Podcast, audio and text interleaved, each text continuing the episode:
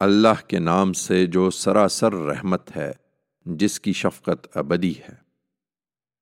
اہل کتاب اور مشرقین میں سے جن لوگوں نے قرآن کا انکار کیا ہے، وہ اپنی ضد سے باز آنے والے نہیں ہیں۔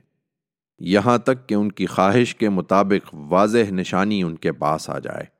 یعنی اللہ کی طرف سے ایک ایسا پیغمبر جو اچھوتے اور آگ تلاوت کرتا ہوا آسمان سے اترے۔ جن میں ان کے لیے صاف ہدایتیں لکھی ہوئی ہوں۔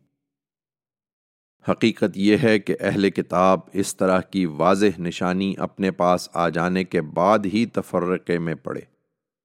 ان کو حکم یہی ہوا تھا کہ اللہ کی عبادت کریں، اطاعت کو اس کے لیے خالص کرتے ہوئے، پوری یکسوئی کے ساتھ، اور نماز قائم کریں اور زکوٰۃ ادا کریں۔ یہی سیدھی ملت کا دین ہے۔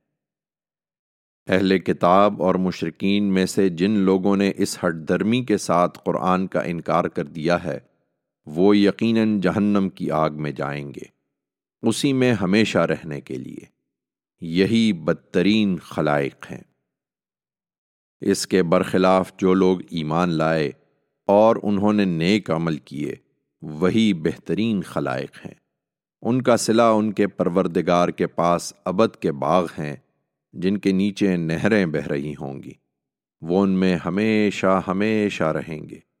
اللہ ان سے راضی ہوا اور وہ اس سے راضی ہوئے۔ یہ صلاح ہے ان کے لیے جو اپنے پروردگار سے بن دیکھے ڈرے۔